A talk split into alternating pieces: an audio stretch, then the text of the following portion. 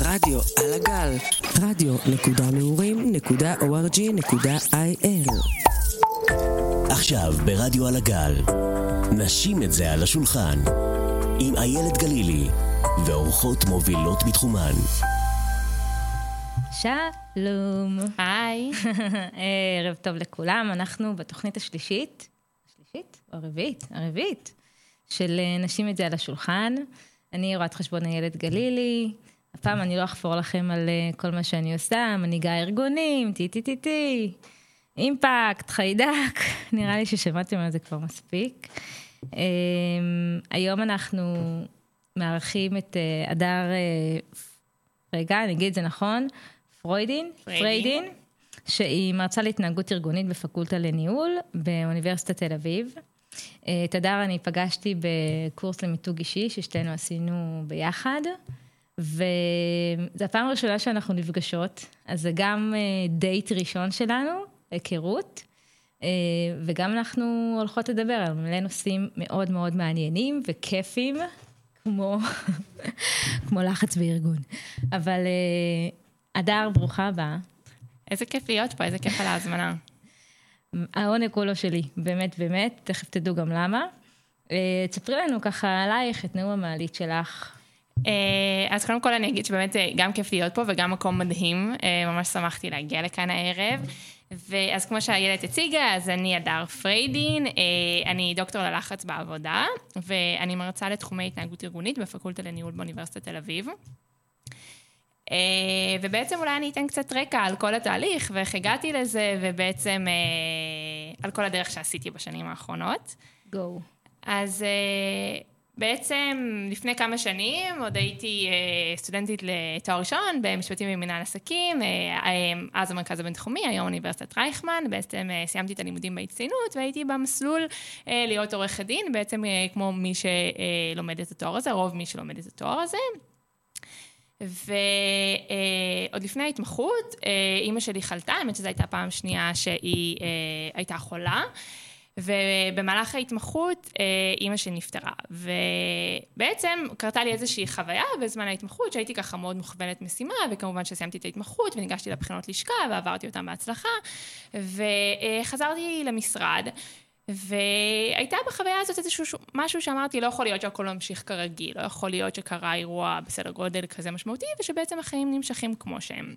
וזו הייתה נקודת תפנית מבחינתי, שאמרתי, אני הולכת לחקור איך אפשר לשפר את חיי העבודה של עובדים. בעצם האירוע הזה שקרה לי, אה, גרם לי בעצם ללמוד או להבין אה, שחסרות פרקטיקות ארגוני, ארגוניות להתמודד עם אה, תופעה כזו בעצם של עובד שחווה אבל בזמן העבודה, שחווה בעצם איזשהו אובדן חיים אה, משמעותי. ואחת החזקות שלי זה שאני לרנר, באמת גם הלכתי ועשיתי דוקטורט, אז אני באמת אוהבת ללמוד ואני סקרנית, והלכתי והתחלתי לקרוא על הנושא, ובעצם ראיתי שאין על זה כמעט מחקר, שלא נעשה על זה כמעט מחקר, ובעצם ככה הדרך הייתה די קצרה, והגעתי מהר לפרופסור שרון טוקר, שהיא מומחית בינלאומית ללחץ ושחיקה בעבודה. ונפגשנו גם יחסית מהר, ובסוף הפגישה איתה שתינו ידענו ש-it's a match, ושאנחנו בעצם, אה, שאני אה, נרשמת למסלול הישיר אה, לדוקטורט בהנחייתה. תואר שני כאילו? עשיתי מסלול ישיר, בעצם דילגתי על תואר שני, אתה עושה אותו בעצם תוך כדי, על הדרך של הדוקטורט. קול. ובאמת גם לא באתי, כמו שאמרתי, באתי מרקע של משפטים ומנהל עסקים, אז לא באתי בעצם מרקע של פסיכולוגיה יותר, או...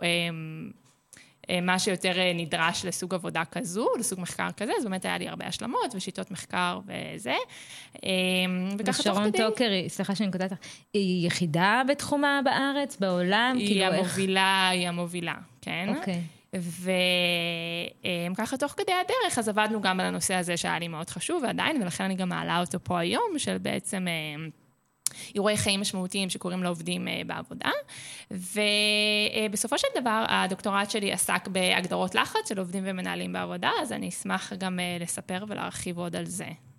וואו, זה ממש חינוך. זאת אומרת, זה ממש אה, כמנהלת, אני יודעת להגיד שמעולם לא התייחסתי לצוותים שלי, לא, לאירועים, ה... בוא נגיד שהרבה יותר קל להתייחס לצוותים שלך באירועים המשמחים שלהם. אתה שולח צ'ק, אתה שולח פרחים, אתה מגיע לחתונה, אה, ובאירועים המשמעותיים, כמו שאת אומרת, סביב אבל ואובדן, או בכלל אירועים קשים שלא יודעת מה, מחלה קשה של עובד, או התמודדויות אז, מורכבות. אז זו בדיוק הייתה בעצם הסיבה שהבנתי, אה, שבעצם יצאתי לדרך הזו, כי אמרתי, אנשים פשוט לא יודעים איך, זה לא שאנשים לא רוצים, אה, הם פשוט לא יודעים איך לגשת, או מה הם אמורים לעשות בנקודת הזמן הזו, שבעצם אה, עובד חווה איזשהו קושי אישי כזה, וזה גם קצת מפחיד להתקרב ברגע הזה, אתה, אתה לא כל כך יודע מה להגיד, ואתה לא רוצה לצאת לא בסדר, ואתה קצת מעדיף לא להגיד, כי, כי אתה חושב שאולי זאת הדרך העדיפה, אבל זה לא. אמ, באמת שכל מקרה לגופו, ו, ובאמת אמ, אירועי חיים משמעותיים זה אה, אירועים עם נסיבות, כל, כל אירוע הוא באמת לעצמו, והנסיבות יכולות מאוד להיות מאוד שונות, אם אנחנו מדברות על אה, אובדן למשל של בן משפחה, האם הוא היה צפוי או לא, מה היה הגיל של הנפטר, אם זה היה מאיזושהי מחלה קשה, באמת איזשהו אירוע פתאומי, האם הוא טיפל בו, למשל סעד אותו כמה שנים לפני כן, זאת אומרת, יש כאן המון המון מרכיבים שנכנסים אה, לתוך התמונה הזו, אז באמת זה לא שאפשר... להגיד אלה כללי ההתנהגות שתעשו 1, 2, 3 וככה זה יהיה נכון, אבל כן נכון במקרים כאלה, כן להציף את זה עם העובד ולשאול אותו איך הוא היה רוצה לחזור אחרי השבעה, ואם הוא היה רוצה שיבקרו אותו בשבעה ומי וכמה, ואם יש שעות שעדיפות לו, ושהוא חוזר למשרד, אם הוא יכול לחזור להיקף עבודה רגיל או להיקף עבודה גמיש יותר, לימים קצת יותר קצרים בהתחלה. אולי הפוך, אולי הוא יגיד אני אוהב לעבוד, אני כל כך מרגיש שאני נטמע בעבודה, אני לא זוכר את העולם בחוץ, זה זמן שיש לי לא לחשוב על הדברים האחרים שקורים לי בחיים. אז זה באמת אבל נקודה. היינו רוצים לדבר על זה עם העובד לפני וגם תוך כדי, גם באותה תקופה.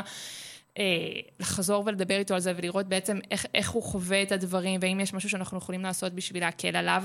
ו, וגם לדעת ולהבין אנחנו בתור מנהלים, שיכול להיות שאנחנו נראה הם, אפילו חזרה לעבודה שהיא רגילה, ואחרי כמה שבועות אולי נראה איזושהי ירידה בפרודוקטיביות, וכבר לא נזכור שקרה לו את אותו אירוע, אבל הוא יזכור והוא עכשיו עדיין מאבד את זה, ואולי הוא מגיב לזה טיפה יותר מאוחר, אבל זה כן משהו שאנחנו רוצים לקחת אותו בחשבון, ולא פתאום אה, לחשוב ש... הוא, הוא איבד את זה והוא כבר לא מה שהוא היה, אלא כן אנחנו אולי יכולים באותה נקודה אז לעזור לו באיזושהי צורה ולהחזיר אותו למסלול. וואו, זה סופר סופר חשוב. אני חושבת שגם אה, מהצד של החבר צוות, זאת אומרת, מצד של, ה... קולגה. של המתמודד, של החבר צוות שמתמודד, אה, אנחנו גם לא יודעים למה לצפות מהארגון, כי בסך הכל הארגון הוא לא חבר, הוא לא בן משפחה, הוא ארגון, יש לו מטרה, המטרה היא עסקית. וגם אני, כשאני עובדת בעמותה, עדיין, זו עמותה והמטרות שלה הן עסקיות, איך שלא הופכים את זה. אה, אני לא יודעת מה לצפות מהארגון שלי. כאילו, לא יודעת, אה, יש לו, לארגון, לעמותה שלי, יש מקום היסטרי בחיים שלי, אבל אני לא יודעת מה לצפות מהעמותה הזו כשאני מגיעה לאירועים משמעותיים, כמו שאת מספרת. וזה זה שוב חוזר לזה שהנושא של אה, מוות, התמודדות עם מוות, אובדן, ובכלל, כל הנושאים שלא כיף לדבר עליהם, הם לא מדוברים. אה, פגשתי לאחרונה יועץ ארגוני, רן פרופיס, שעשה לנו איזושהי סדנה אה, לצוות המנהל, אה, והוא אמר, לי, אמר לנו משפט שאני לוקחת אותו איתי כל הזמן, שמה שלא מדבר מתנהג.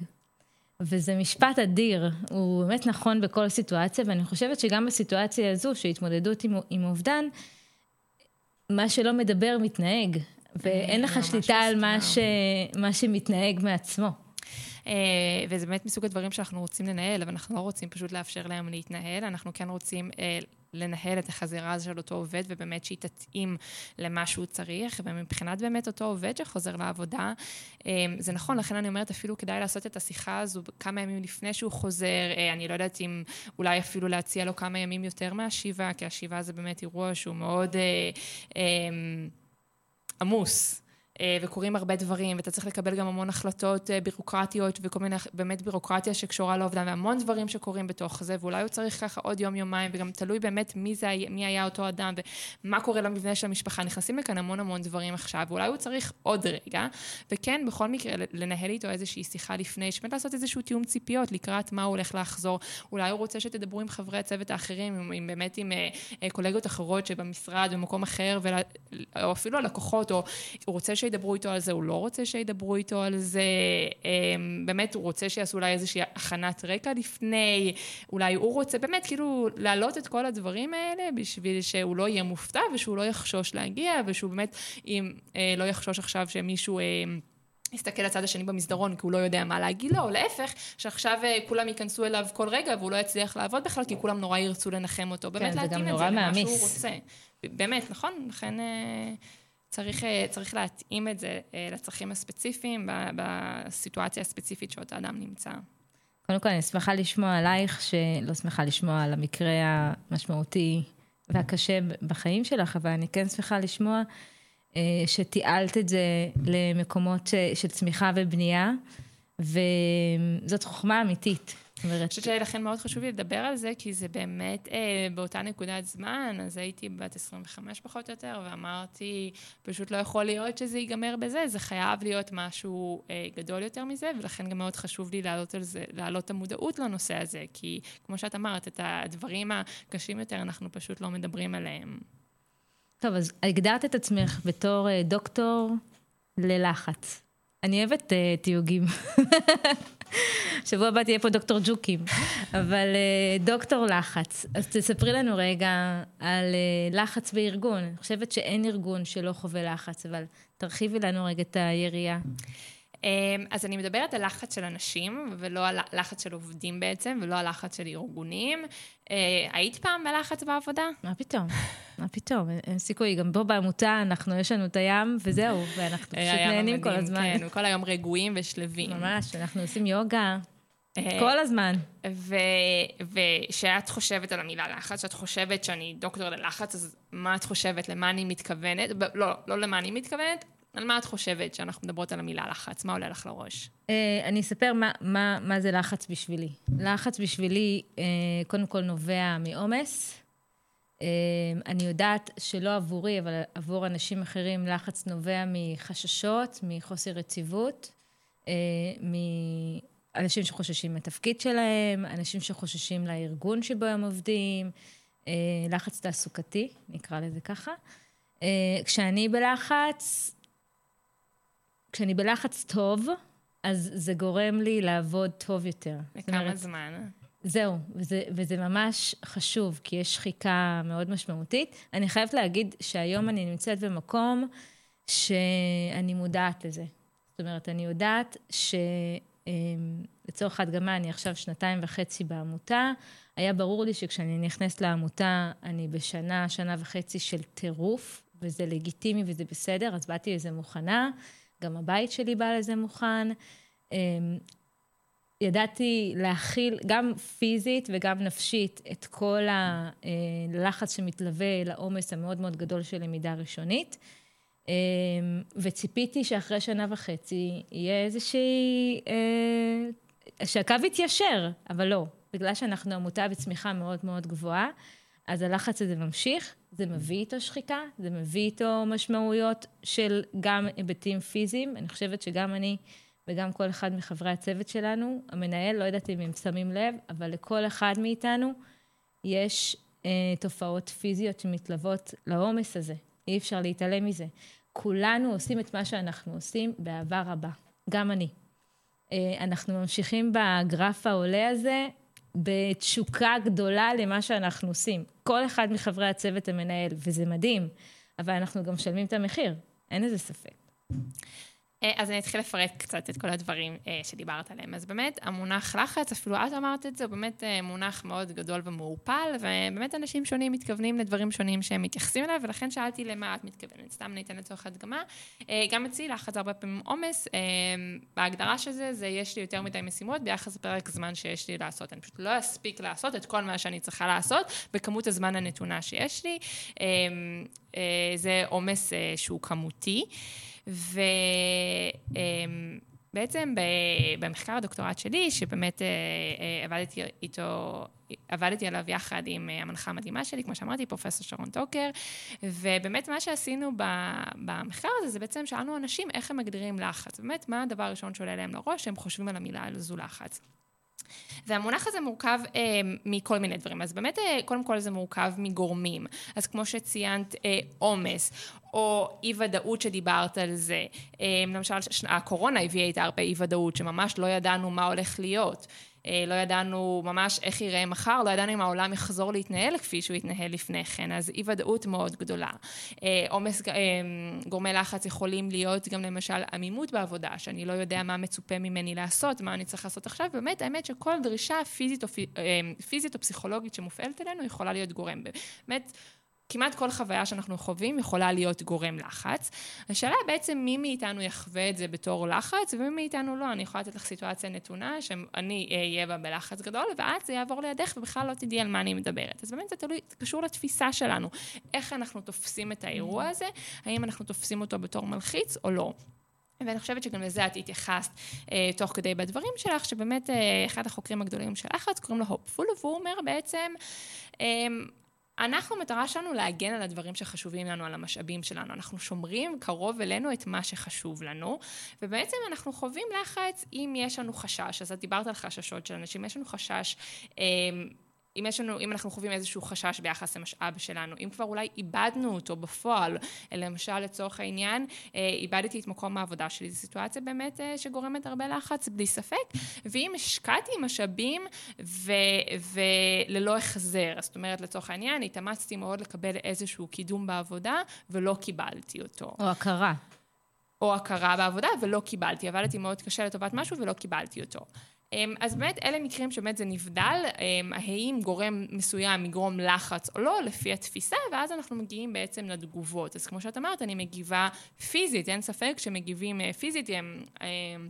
למשל, אנחנו יודעות מהמחקר שלנו, שבאמת יש אנשים שמדברים על כאבי בטן וכאבי ראש, אה, יש אנשים שמדברים על קשיי שינה, באמת יש כל מיני תגובות, אה, אם זה קוגנטיביות ואם זה רגשיות ואם זה פיזיולוגיות, אה, תגובות התנהגותיות כמו כעס, לחץ, ובסופו של דבר, בסוף אנחנו מדברים באמת על שחיקה, על באמת מתח, אם אנחנו חווים לחץ אורך זמן, לעיתים תקופות במהלך היום, אם אנחנו באמת בחוויה כזו, בסופו של דבר אנחנו נחווה שחיקה. מה ההבדל בין לחץ למתח? אה, אז באמת מתח זה, זה הרכיב האחרון, בעצם השלב הסופי בתהליך הזה של הלחץ, שבאמת, אה, אני חושבת שבשפת היום-יום אנחנו פחות עושים את ההבחנה הזו לצורך העניין בין לחץ ומתח, אבל באמת זה השלב שבו אה, יש לנו כבר, שאנחנו כבר באמת שחוקים מהעבודה, שאנחנו ממש תשושים פיזית, אין לנו כוח. אנחנו, יש לנו גם תשישות קוגנטיבית, אנחנו, כאילו הזיכרון שלנו לא כמו שהיה, קשה לנו לזכור, אנחנו לא חדים כמו פעם, וזה בסופו של דבר מתלווה גם באיזושהי תשישות בין אישית, שאין לי כוח אה, ליחס בין אישי, אין לי כוח להיות נחמדה ללקוחות, אה, לקולגות שלי. אה, ואני רוצה אבל להתייחס לעוד משהו שדיברת עליו, זה ההיבט של התקופת זמן. שנגיד את אמרת, אני חשבתי שעכשיו אני אשקיע שנה וחצי ולקחתי את זה בחשבון והתארגנתי מראש, אני והבית וכולנו התארגנו לטובת זה שעכשיו אנחנו אה, מגויסים אה, למשימה הזו. אה, באמת הגוף שלנו מכונה, אבל עד כמה הוא מכונה? ובאמת לחץ טוב, כמו שאת אמרת, הלחץ מפעיל אותי, וגם זה, שאלתי אותך לכמה זמן, כי באמת בסופו של דבר אנחנו מתעייפים, ואנחנו צריכים לאפשר לגוף שלנו התאוששות, ומתי אנחנו צריכים לאפשר לגוף שלנו התאוששות? בעצם אנחנו צריכים לאפשר את זה כל הזמן. יש לנו איזושהי נטייה לחשוב בימים הכי עמוסים שלנו, שאנחנו נדלג היום על ארוחת צהריים, ולא נעשה שום הפסקות, וכל היום באמת נהיה איזושהי מכונה אוטומטית על מחשב, ונספיק את הכל הכי טוב שלנו, וזה יהיה מעולה. וזה מחיר נורא כבד לגוף, אנחנו לא מאפשרים את ההתאוששות הזו, אמ, שבעצם אנחנו רוצים לאפשר לגוף לחזור לרמות, לרמות שלפני גורם הלחץ. אנחנו רוצים רגע לאפשר לו להוריד ולהירגע. ו, וחשוב לאפשר את זה עם הפסקות קטנות במהלך היום, גם בימים העמוסים שלנו, אם אפשר גם לשלב הפסקה יותר ארוכה במהלך היום, אפילו כל 90 דקות לקחת איזה 10 דקות והפסקת צהריים במהלך היום. אה, בערב לעשות כן איזשהו ניתוק. אה, אם הטלפון מזכיר לנו את העבודה, וכל הזמן יש לנו את הצליל הזה של המיילים, שנורא מטריד אותנו ולא נעים לנו, להפסיק את ההתראות, לקבל החלטה שמשעה מסוימת, באמת, אם יהיה משהו מאוד דחוף אז יתקשרו אליי. אבל אני מפסיק את זה כי אני צריך איזשהו ניתוק פסיכולוגי מהעבודה, לייצר איזשהו ריחוק כזה, באמת בשביל לאפשר לגוף שלי התאוששות. וכד... אני אגיד משהו. קודם כל, אני לא יודעת אם שמתם לב, אבל הדר היא אנציקלופדיה של ידע. זה אין, זה מרתק אותי, ואני פשוט מעריצה אותך על זה. זה כזה כיף לדבר עם אישה שיש לה מאגרים אינסופיים של ידע. זה, אני מאוד מאוד נהנית. אה, רציתי לדבר על time value, כאילו, כמו שאת אומרת, בעצם אה, יש איזשהו פרדוקס שיש לי מלא משימות ואני עכשיו ארוץ, ארוץ, ארוץ ואני אעשה את כולם. אה, אני יכולה לספר על עצמי שאני כל יום ב-12 וחצי עולה לחדר אוכל. by hook and by cook. קודם כל כי אני רעבה. ואני רעבה, אני לא יכולה, באופן אישי, כשאני רעבה אני לא עובדת. אז אני עולה, אני עולה גם לפגוש את הצוותים, ואני עולה כי יש פה את הוויה דה רוזה שלנו, כמו שהדר ראתה בכניסה, מהדשא נוף, מהמבנה מנהלה, עד לחדר אוכל, הליכה, אמנם קצרה, אבל הכי כיפית ש... ומרפה בעולם. אה, החשיפה לטבע, שזה נשמע קצת מצחיק, אבל uh, עשו מחקרים על זה, וחשיפה לטבע, הנה, חשיפה הזו לים, עשו מחקרים שעשר דקות הליכה בפארק, גם היא מועילה לתושש, להתאוששות הזו, ובעצם uh, למניעה של שחיקה. זה כבר, ההליכה הזו מול הים והנוף המדהים הזה. אני קראתי שעכשיו יש ביפן תהליכי ריפוי של uh, טיול ביערות. זאת אומרת, יש ממש תהליך שקוראים לו טיול ביער, שהוא מרפא, כאילו, פיזית מרפא את הגוף. אז קטע. אנחנו רוצים לשמור על הטבע. זה, זה, זה לשיחה אחרת שתהיה לך, איך אנחנו נשמור על כדור הארץ ולשמור על הטבע. אה, ואני חושבת שיש ערך אדיר גם בזה שאת עושה את ההפסקה הזו והולכת לאכול כי את רעבה ועונה לצורך פיזיולוגי חשוב. וגם, כמו שאמרת, באמת פוגשת את הצוותים, ואני בטוחה שזה תהליך הדדי שנרתמים ממנו משני הכיוונים, בעצם נכון. אה, גם לפגוש אותם, גם הם פוגשים אותך, אז זה עובד לשני הצדדים.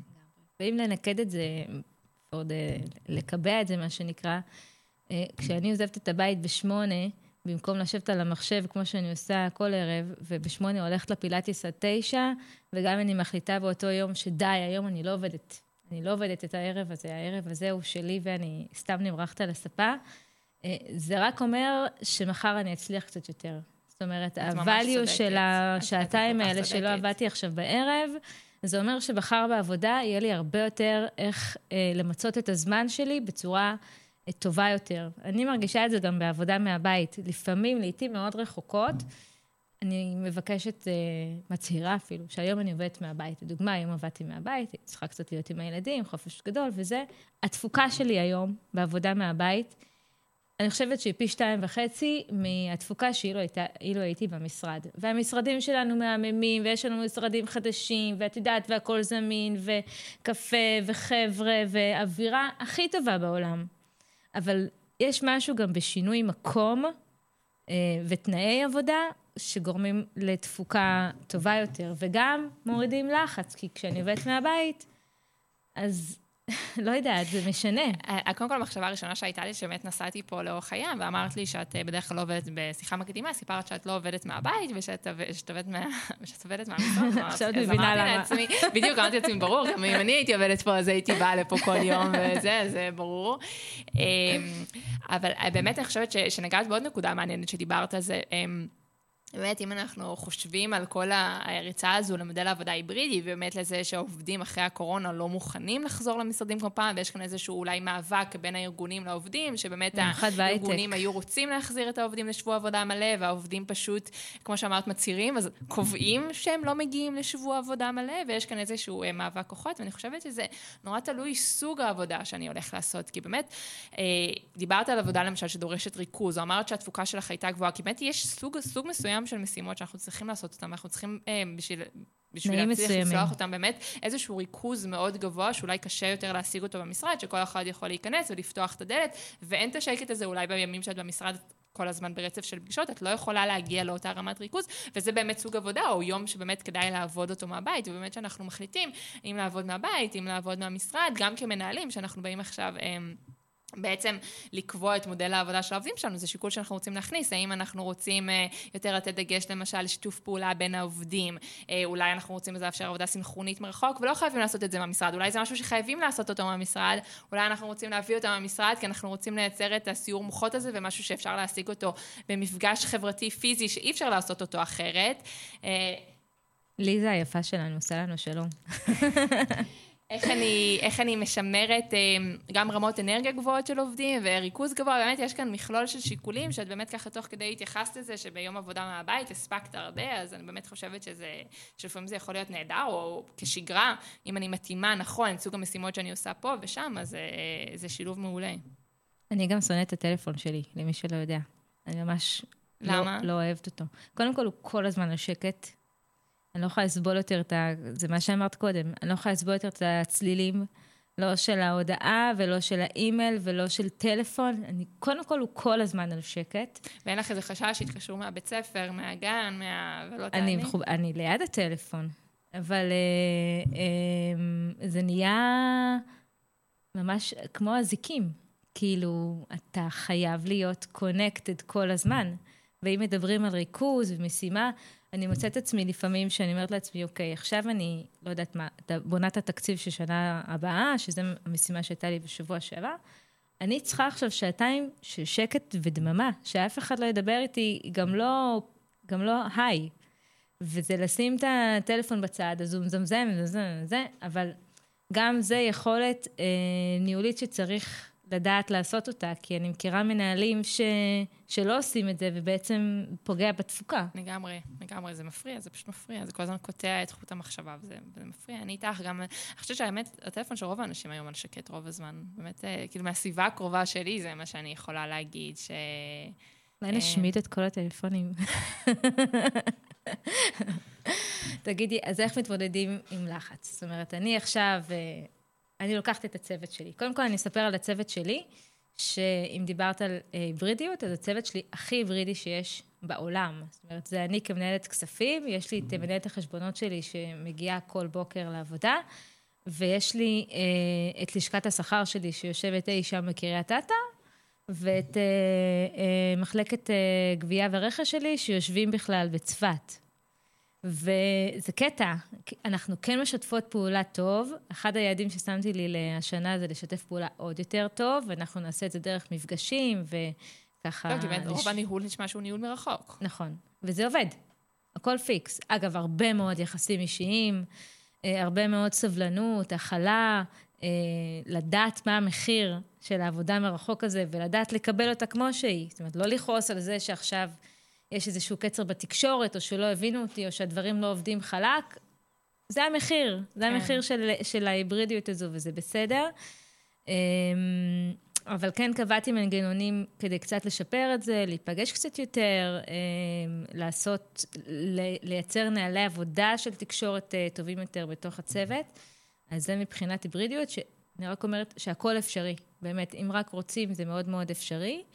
אה, והייתי שמחה שת, שתספרי לי, נגיד, איך אני יכולה להפחית אה, לחץ בארגון, כי אני אקח את האוכלוסייה לדעתי הכי לחוצה אצלנו בנעורים, זה המדריכים שלנו, שקודם ליזה הנהדרת שלנו עברה פה עם הילדים המתוקים שלה והיפים שלה. Uh, המדריכים שלנו חווים הכי הרבה לחץ. למה? כי זו אוכלוסייה שמתמודדת עם הילדים uh, אחרי שהם חוזרים מהבית ספר, אני יודעת להגיד על הילד הפרטי שלי בבית, מתן, הוא חוזר מהבית ספר, את כל האגרסיות שלו הוא פורק בבית. הכל. הוא בועט בבית, שחרר את כל, ה... את כל הקושי שלו. אז גם המדריכים אה, מכילים את זה, גם אה, קושי של התמודדות בקבוצה, הכלה, עומס רגשי, עומס בכלל של עבודה. איך אני יכולה לפנות לצוות מדריכים שלי ולהקל על הלחץ שלהם, זאת אומרת, על ההתמודדות שלהם עם לחץ. כן, אה, אז אה, זו שאלת מיליון הדולר כנראה. אז אה, כמו שדיברנו קצת לפני כן באמת על ה... על האפשרות הזו לייצר, לייצר גם עבורם איזשהו ריחוק, איזושהי אפשרות באמת לעשות איזושהי התאוששות. אני לא באמת יודעת איך המבנה העבודה פה מתנהל, והאם הם הם אחראים על הילדים מהרגע שהם חוזרים אה, מבית הספר עד שהם הולכים למחרת שוב בבוקר, אז, אז אולי נגיד הם לא יכולים לעשות בדיוק את הניתוק הזה בערב, ואולי בבוקר, אני לא יודעת איך מתנהל פה כן, יום יש. העבודה, אבל כן לאפשר להם גם את זה. ופעילות גופנית, אה, ההמלצה היא אה, ל-150 דקות בשבוע, אם אתם נהנים מזה, זאת אומרת, כן לעשות איזושהי פעילות אה, מאומצת, לא רק לשכב מול הטלוויזיה באמת, אלא באמת לעשות משהו אבל שאתם נהנים ממנו, לבחור. אה, אני לא יודעת אם זה ריצה, או אמרת שאת עושה פילאטיס, או, או שחייה, או אם רוצים משהו שהוא יותר חברתי, אז אולי איזשהו משחק טניס, באמת משהו שאנחנו, הם, הם, הם, פעילות גופנית היא חשובה, גם להתמודדות עם שחיקה וגם, וגם אפילו לדיכאון, אז אנחנו כן, כן רוצים לשלב את זה.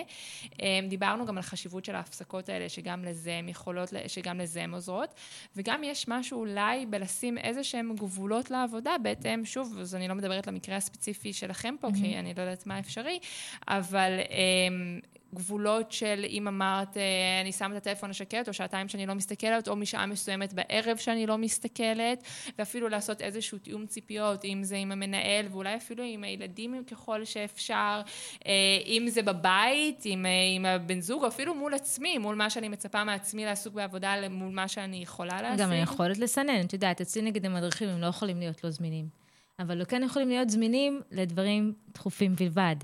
אוקיי? אם עכשיו נכנס אה, מייל מהמנהל, או מייל צוותי, או שיש טלפון מ... לא יודעת מה, מחבר צוות, אפשר, זה יכול לחכות עוד שעתיים, זה יכול... זאת אומרת, אפשר כן לנתב את זה. אני חושבת שזו אה, יכולת באמת מאוד חשובה, באמת, אה, וזה גם מקום שזה קצת עובר לצד של הארגון למשל, באמת האם הכל דחוף כאן ועכשיו, כמו שאנחנו מרגישים את זה עכשיו? באמת האם אה, למשל להוציא אה, הודעה כזו בשעה תשע בערב, זה באמת משהו שלא יכול לחכות לשמונה בבוקר למחרת?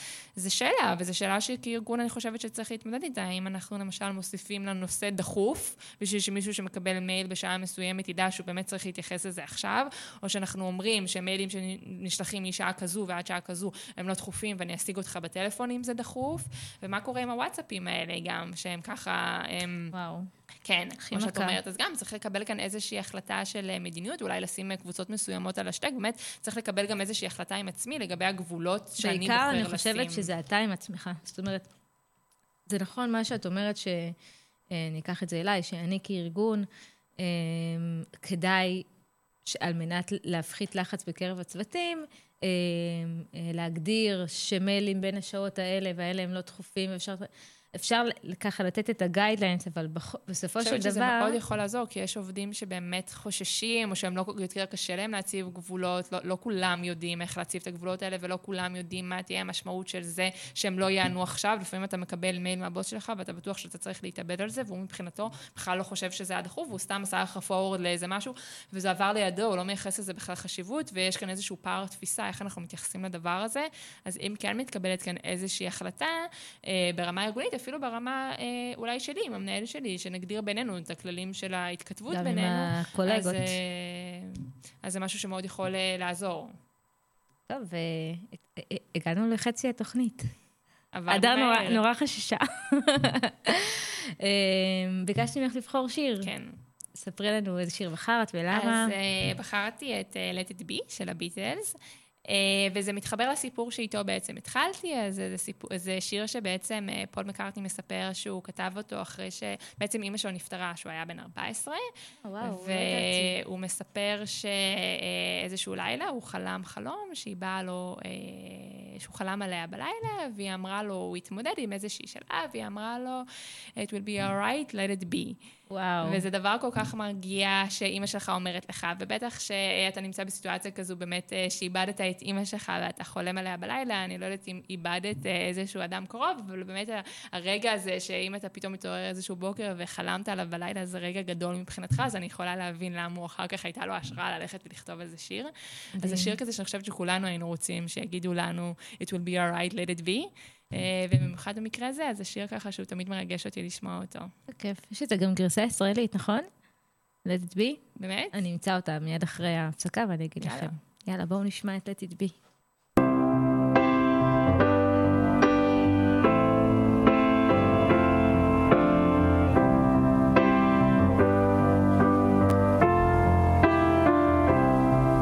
When I find myself in times of trouble speaking words of wisdom, let it be.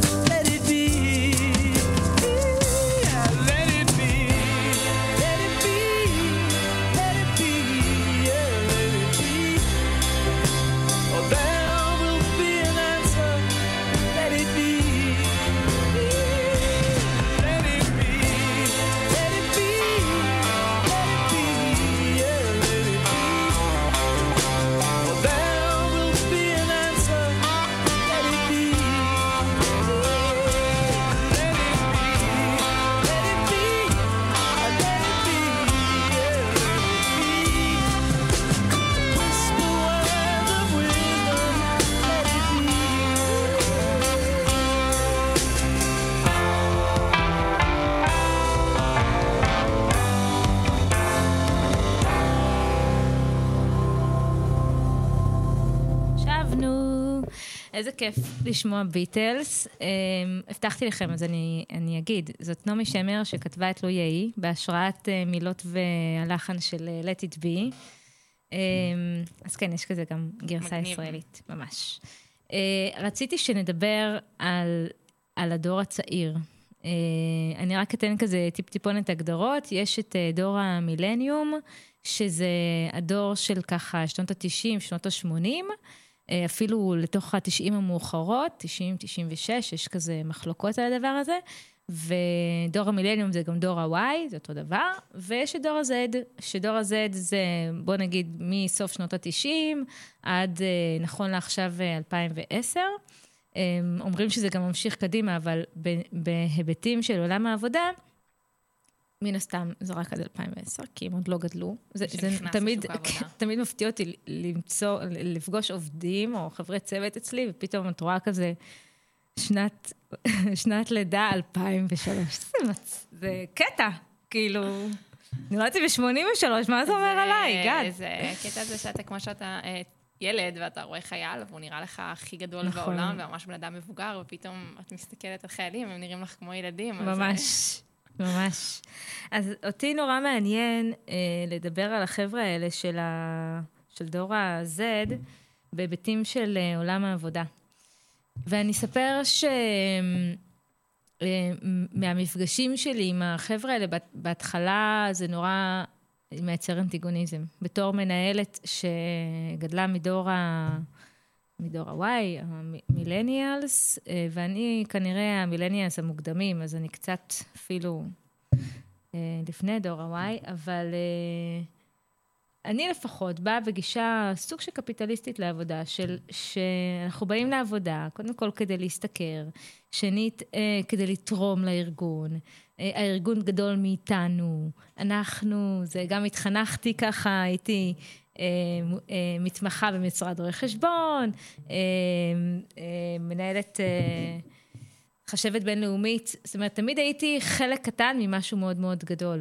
והחבר'ה האלה באים לעבודה, וברור להם שהם הדבר הבא. וברור להם שהם מביאים כאילו אה, ניסיון עשיר וסופר ידע, למרות שכאילו שהם למדו קורס וחצי ועבדו במלצרות.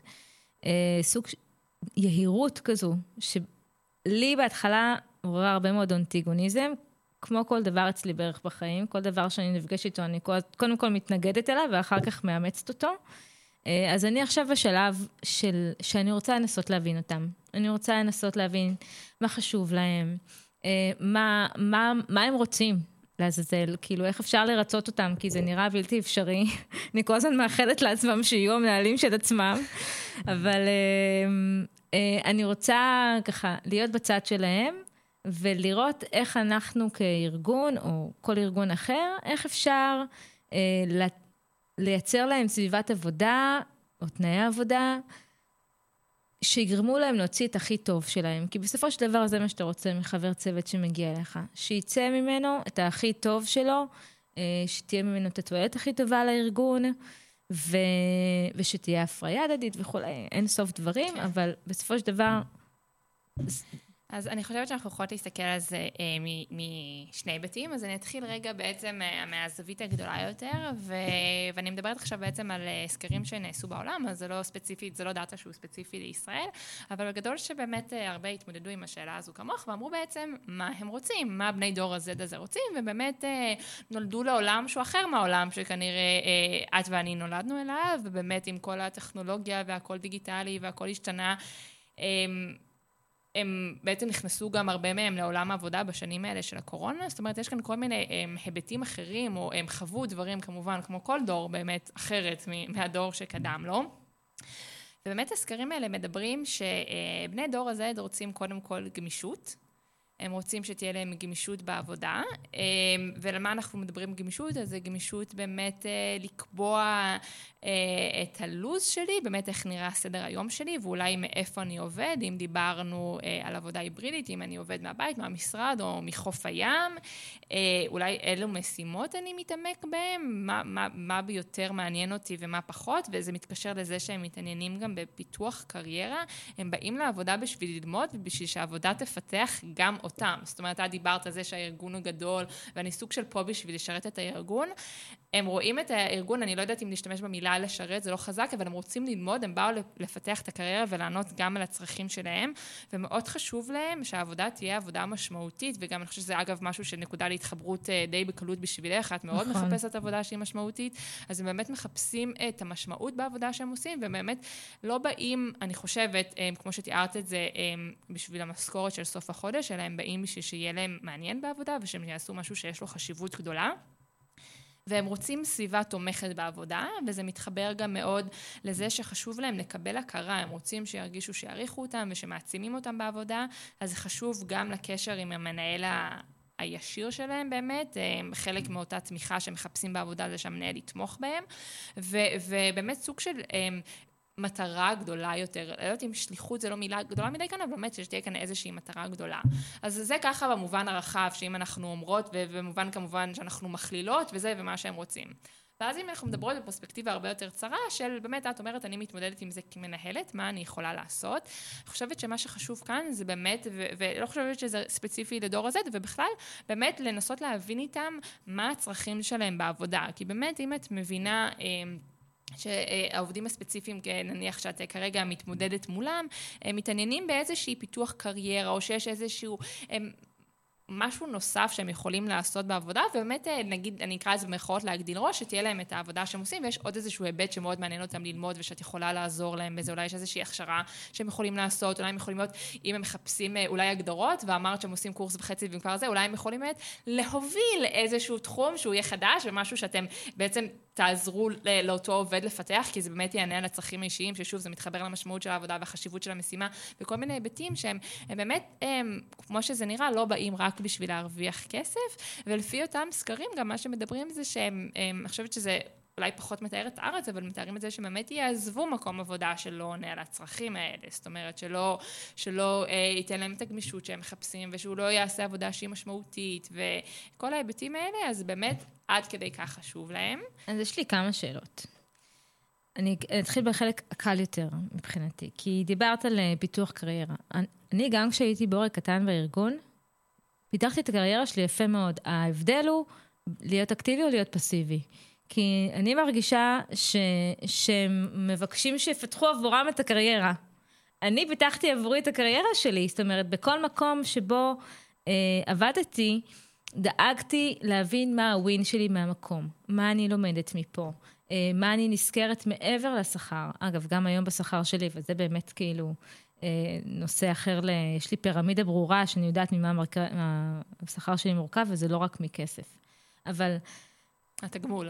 כן, עכשיו, אתה צריך לפתח לעצמך את הקריירה, אני פה בשביל לפתח לך את הקריירה. אני יודעת להציע לך את הארסנל... הם רוצים שיעשו להם mentoring ושיעשו להם קואוצ'ינג, והם רוצים שאם יש תחום שהם חלשים בהם, אז יעזרו להם אה, לחזק את זה.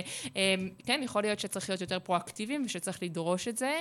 הם רוצים לקבל משוב, פשוט רוצים את הקשר הישיר הזה לדעת שהם מקבלים את ההכרה הזו, אז לקבל משוב, אנחנו רוצים... אה, משוב לא פעם בשנה ולא פעם בחצי שנה, או בסוף כל אה, פרויקט משמעותי, זאת אומרת שזה יהיה לעיתים יחסית תקופות, אם זה פעם בכמה שבועות, פעם ברבעון, באמת להכניס את זה, ולא לדבר אה, בסוף אה, דצמבר על אירוע שהיה באוגוסט, ו- ולא את ולא הוא זוכרים על מה אתם מדברים, אלא ממש אנחנו רוצים אה, שזה יהיה קשור לעולם שאנחנו חווים אותו כרגע, שזה תהיה סיטואציה ששנינו יכולים לדבר עליה, להציף שאלות, לשאול שאלות, אה, אה, וללמוד ממנה, וזה ההיבטים שאנחנו מדברים עליהם. אז אני חושבת, אני מתחברת לזה, אגב. סבבה, קיבלתי אתכם, סתם.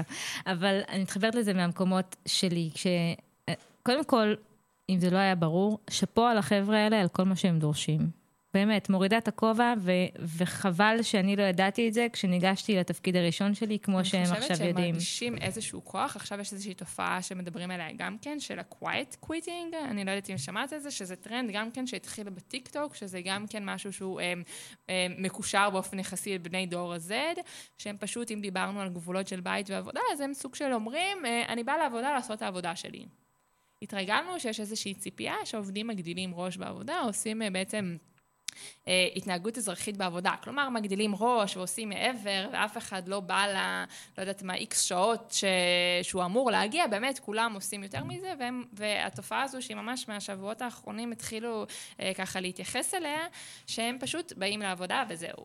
כמו שביתה איטלקית קצת. אה, זו שאלה אם זה טוב או לא טוב, את יודעת, כאילו יכול להיות שהם באמת ירוויחו גבולות טובים, אה, זאת אומרת, יצליחו לשמור על גבולות יציבים לצורך העניין, נגדיר את זה ככה, או גבולות מוגדרים בין הבית לעבודה. אה, שאלה איך זה יתקבל בארגונים, ועד כמה הם באמת ייתפסו כמי שמחוברים לעבודה, ומי שבאמת... באמת אכפת להם מהעבודה מעבר, זו שאלה לאן הדבר הזה עוד יתפתח, אבל אין ספק שהם מרגישים כמי שיש להם, אה, ככה זה מצטייר לפחות, כוח גדול, ש- שזה נשמע שכשאת מתארת לא הרגשת אה, שאת חלק מכוח גדול כזה.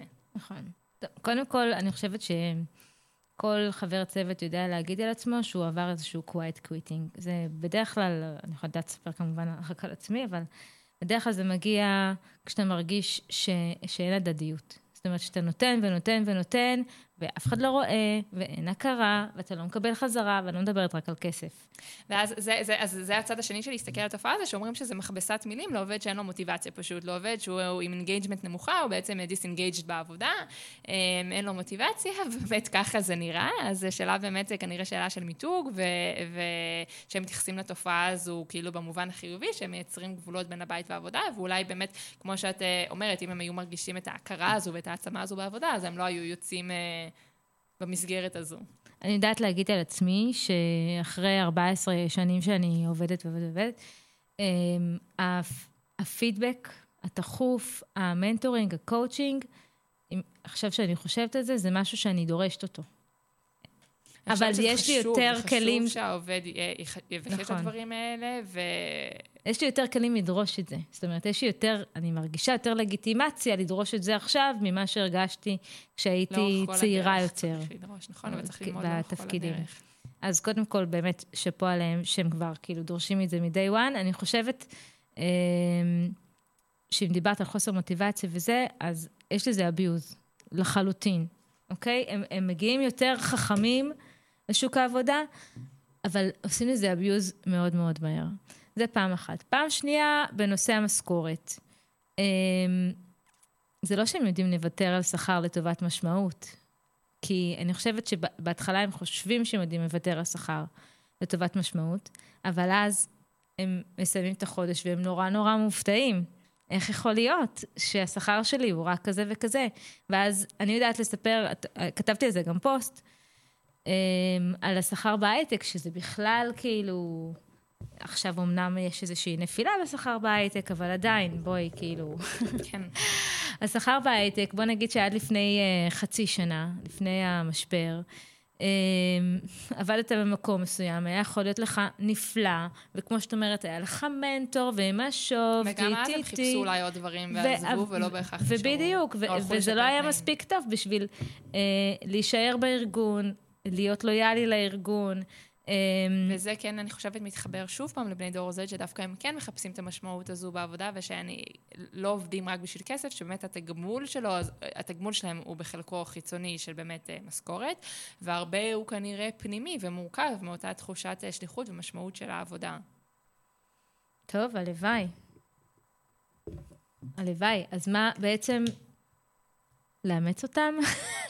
אה, קודם כל, את יודעת, אה, ככל ששוק העבודה, אה, ככל שהם יותר ויותר נכנסים לשוק העבודה, זה באמת מצב ש, שלא תהיה ברירה, נכון? כי בסופו של דבר כן. כן. העובדים הוותיקים יצאו ממעגל לא, העבודה, זה גם והם טוב ייכנסו. שיש את הדור אז הוא גם הצעיר. בבטח, ואני חושבת שהם אה, באמת רוח רעננה. אני, אני מאוד בעד. Uh, אני אגיד שכמנהלת משאבי אנוש, ואני חושבת שכולם מתמודדים עם זה עכשיו, כל ארגון uh, שהוא לא ארגון הייטק, מרגיש את הקושי בגיוס לאור הנתון, הנתונים בהייטק. גם אחרי הנפילה של ההייטק, היה איזה משפט ששמעתי על ההייטק שנורא התחברתי אליו, שאני לא זוכרת בדיוק איזה מנכ"ל, אבל דיברו איתו, אמרו לו, מה... נפילות בהייטק, עובדים עוזבים, מה קורה? אז הוא אמר להם, אל תדאגו, חבר'ה, בהייטק זה כמו פיצה, טעימה גם כשהיא קרה. לא לדאוג להייטק, באמת, זה, זה ה- מה שנקרא שני שקל שלי. לא לדאוג להייטק, עדיין המשכורות שם גבוהות, יש פיטורים, יש לאן ללכת. עדיין הביקוש בהייטק הוא גבוה יותר מכל תחום אחר. הבעיה היא שכל תחום אחר כבר נהיה שואף להייטק, וזה לא תואם למשאבים שקיימים בשוק שהוא לא הייטק. ואני חושבת שהדור הזה אה, נתקל בחומות האלה חדשות לבקרים, כי יש לך חבר שהוא מתכנת, ש... שאיכשהו נכנס לארגון, הוא מתחיל באיזה 20 אלף שקל, ואתה רוצה לבוא לעבודה עם שליחות, חס וחלילה שתגיע לעמותה שאין לה את המשאבים האלה, ואתה תרוויח שליש או שני שליש במקרה הטוב ממה שהוא מרוויח. אז זה יוצר דיסוננס מאוד גדול בין הרצון לעבוד בעבודה עם שליחות לבין להסתכל ימינה-שמאלה. אגב, לא רק בקרב הדור הזה, בכלל, בכלל. במשק היום. אז תראי, אני חושבת שקודם כל אנחנו עושים את ההשוואות החברתיות האלה, ברור שכולם עושים את ההשוואות החברתיות. אה, באמת, לפי זה אנחנו מחליטים, זה נקרא אם אנחנו overpaid או underpaid, או שאנחנו במצב אה, בעצם שוויוני. אה, השאלה היא מי המושא ההשוואה שאנחנו בוחרים, ובאמת, את מתארת בעצם... מישהו שעובד במקום עבודה עם שליחות מאוד מאוד גדולה, לעומת שאולי משווה את עצמו למישהו שעובד בהייטק. אז כנראה שיש כאן איזשהו קושי עם מושא ההשוואה שאותו עובד בוחר לעצמו, והוא באמת צריך להחליט עם עצמו, אולי באמת המסגרת שהוא נמצא בה זה לא המסגרת המתאימה, או שהוא עכשיו... אמ, אמ, מבין, עושה איזושהי רציונליזציה, התאמה עם עצמו, מבין עם עצמו בעצם למה הוא בחר במושא ההשוואה הזה ועל איפה זה, על מה זה עומד, על מה הוא בעצם משווה, והאם למשל, כמו שאת מתארת למשל את התחושה הזו של החשיבות, האם הוא גם מכניס את זה לשקלול שלו של מה הוא במרכאות מרוויח מהארגון, אמ, ואולי הוא, אולי כשהוא חושב על זה, את יודעת, באמת לעומק, אולי, אולי הוא יכול להחליף מושא השוואה למישהו שנמצא באמת אה, זה בארגון דומה לארגון שלו, ולא לא לארגונים שזה פחות... אה, שבאמת יותר קשה להשוות את זה, באמת, כי הבחירה היא שונה. אני חושבת שזה תלוי התנסות, בתור מי שגם הייתה שם מן הסתם. אמ, אני מאוד רוצה להאמין ש... אה, שהשוק יעבור את החוויה שאני עברתי. שראיתי איזה שכר אני יכולה, איזה שכר מנהל כספים כמוני מרוויחות בשוק, ניסיתי, הייתי, אמרתי, אוקיי, לא, ואז הייתי מוכנה לעבוד בשכר שמשלמת עמותה, שברור לכולם שהוא שכר נמוך משכר שוק. אבל אמ, זה, אני רוצה להיות אני- אופטימית כן. ול, ולקוות שזה עניין של סבבים. זאת אומרת, שיהיה כמה סבבים כאלה, ואז החבר'ה האלה אה, יגיעו יותר אה, מרוצים מהתנאים שמוצעים להם. אה, אז אני, אני איתך ואני מקווה, ובאמת, אני, באמת המשמעות זה מה שחשוב לי, ו... טוב, אני לא מאמינה. אני לא מאמינה שחמישה לשמונה. לא הספקנו כלום. אה, נעשה אה, שוב. וואו, אדר, אני, מרג... אני, אני חושבת שאנחנו צריכים אה, לסכם, נכון, ישראל? אוי ואבוי. איך זה קרה? מה, איפה כל הזמן? קודם כל, תודה היה לי רבה כיף, תודה לך. שהגעת, ממש, והיה כל כך כיף שבאמת לא שמנו לב לזמן. אני, אני אציג את השיר שאני בחרתי, כי הגענו לשיר שלי. יאללה, תספרי לנו. אני בחרתי את אין לי ארץ אחרת של גלי עטרי. ובחרתי אותה בהקשר הזה דווקא, שאין לנו ארץ אחרת, אין לנו נוער אחר, אין לנו דור Z אחר, ואין לנו מילניאלס אחרים. ולמרות שאני תמיד קודם בועטת ואחר כך אני מחבקת, חושבת שזה דבר, אגב, נורא יפה שאת עושה פה, כי את אומרת, אני מתמודדת עם איזשהו קושי, בוא נלמד, והנה, ברגע שאת אה, הולכת ומקבלת כלים, ואת באמת חושבת על... אז את מפצחת את זה, ו- וזה כבר לא יהיה אישו. אני מקווה. אני מקווה שגם הם יעשו את, ה, אה, העבודה למידה שלהם, את הצד שלהם. כן, את הלמידה, זה, זה עניין של למידה הדדית, ואני מאמינה שזה יתאזן. אז אין לנו ארץ אחרת. יש לי הרבה מאוד חברים, אגב, שעוזבים עכשיו את הארץ. וואו. אה, וזה נורא עצוב ומבאס וקצת מפתה לפעמים, אבל אין סיכוי שאני יכולה לדמיין את עצמי חיה, במקום אחר שהוא לא ארץ ישראל, גם מבחינה ציונית וגם מבחינה, אה, את יודעת, מנטלית, מנטליות, כאילו, אין סיכוי שאני אגור עכשיו בלונדון או קוסטה ריקה או אוסטרליה, לגמרי. אז תישארו איתנו, תישארו פה איתי. ביי, ותודה רגע לישראל בר, טכנאי שידור המדהים המדהים המדהים שלנו, שאני תמיד שוכחת להודות לו. ניפגש בתוכנית הבאה. ביי. ביי, יוש, תודה, רעב